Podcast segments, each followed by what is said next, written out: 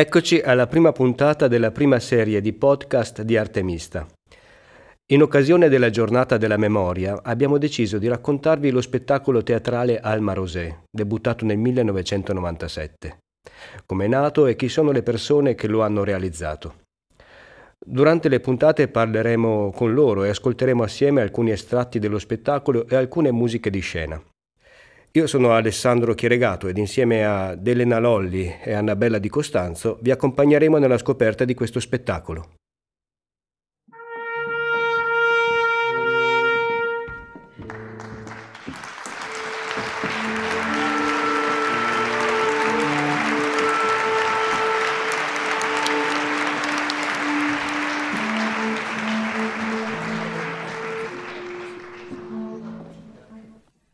C'era un'orchestra ad Auschwitz.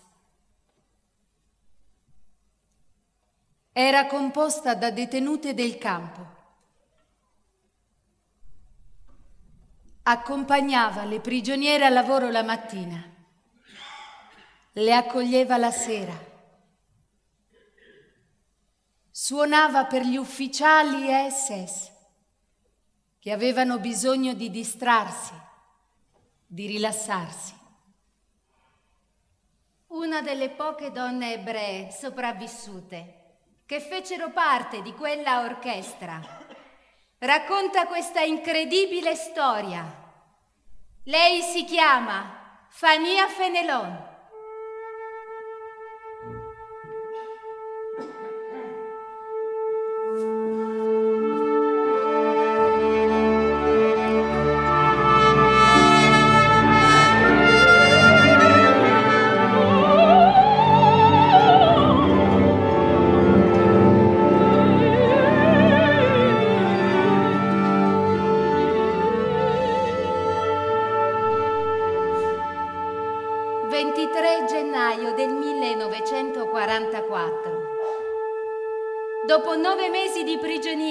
Carcere di Transi, Fania Fenelon arriva con un convoglio nel campo di Auschwitz-Birkenau.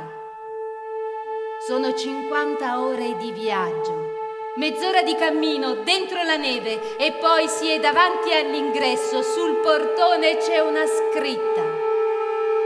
Campo di lavoro. Prima si passa da ricevimento, dove si viene rasate, spogliate e numerate. Poi una doccia gelida, un paio di scarpe vecchie, un fazzoletto per coprire la testa completamente rasata ed un vestito con una stella di stoffa gialla cucita sul petto.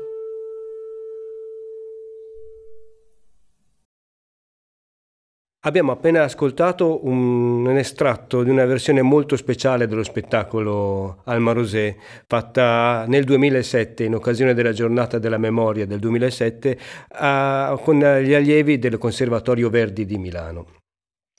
Elena Lolli, come nasce questo spettacolo? Di cosa parla?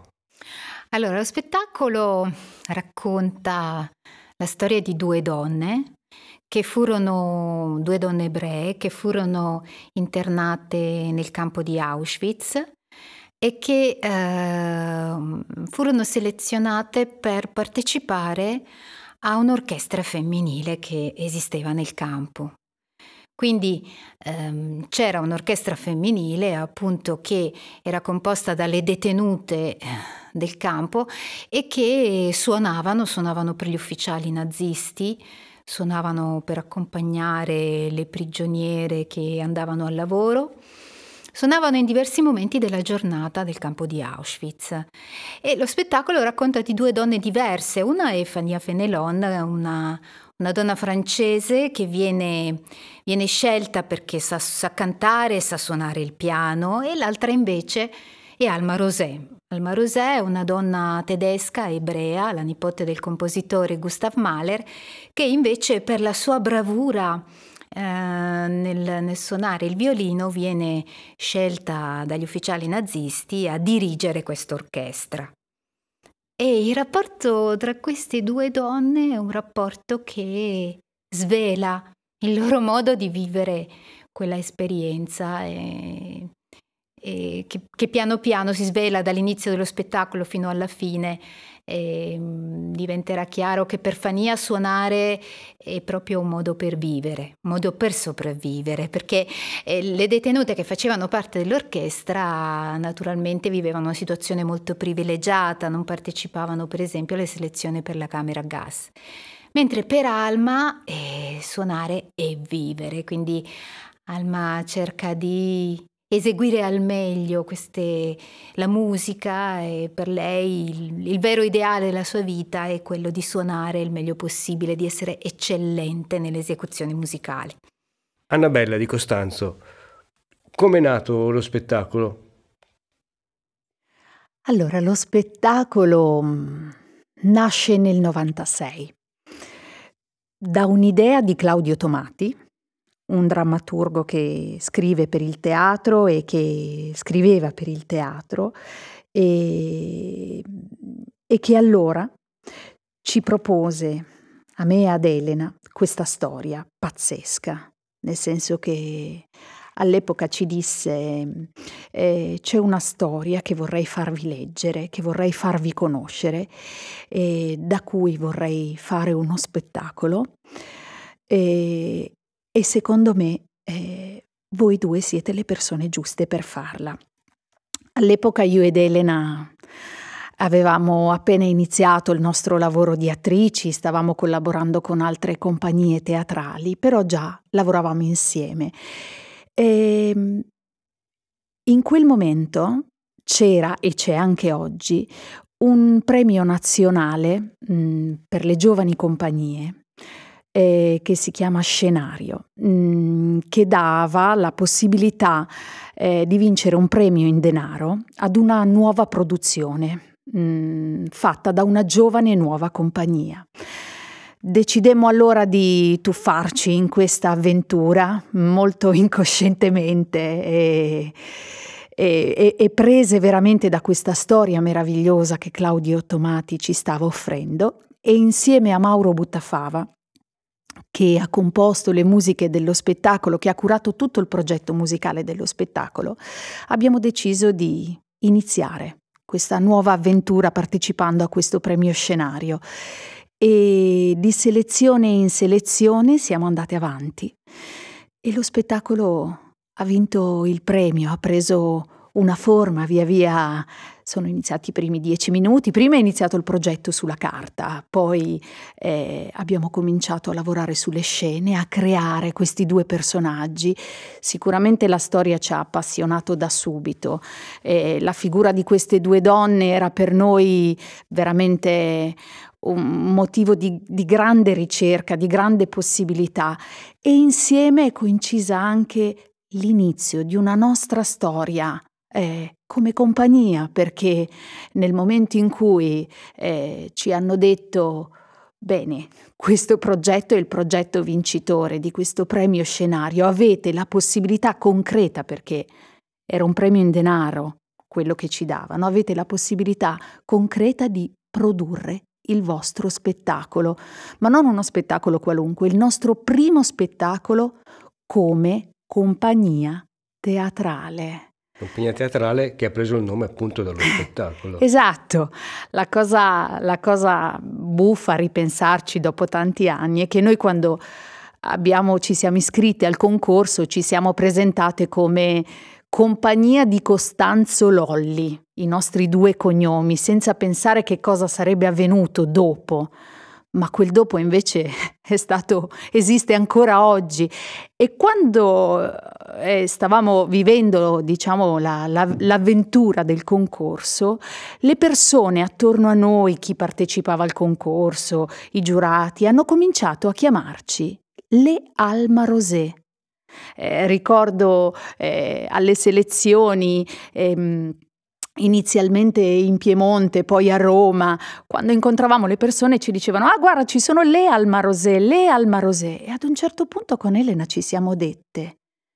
Però questo nome, Alma Rosé, non è solo forse il nome dello spettacolo, forse può essere il nome nostro che ci possiamo dare come compagnia che inizia un suo percorso. E così è stato. Ci siamo infilate questo nome addosso come un vestito e abbiamo sentito che questo nome ci calzava benissimo e ce lo siamo prese, ce lo siamo portate con noi e ancora oggi, eh, dove insieme a noi eh, lavora, sta con noi Manuel Ferreira, siamo gli Alma Rosé e questo nome continua a, ad andare avanti ed è la storia della nostra compagnia teatrale continua come, come, nome della compagnia, ma anche lo spettacolo continua a calcare i palchi e non solo i palchi, perché ne esistono diverse versioni, vero? Eh sì, sono circa 25 anni che noi giriamo con questo spettacolo. A un certo punto, diciamo che dopo una prima circuitazione di grossi teatri, ehm, noi avevamo il desiderio che lo spettacolo girasse il più possibile, che questa storia venisse conosciuta anche perché andando in giro ci siamo accorti che pochi sanno che eh, nei campi di concentramento c'erano anche le orchestre, le orchestre musicali. E volevamo il più possibile farlo conoscere soprattutto ai ragazzi, ai giovani, volevamo far conoscere a tutti.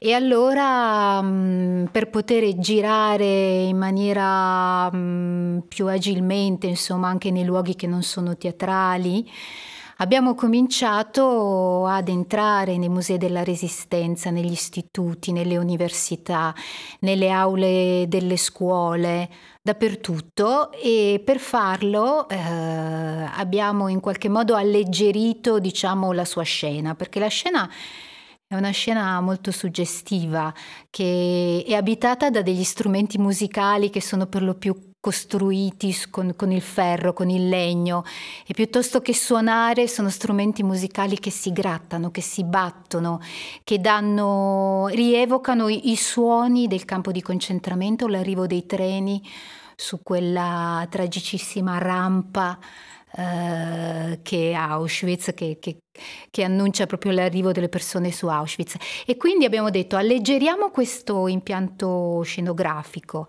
eh, abbiamo alleggerito gli strumenti, ne usiamo di meno, ma questo ci ha permesso di poter girare anche in luoghi non teatrali.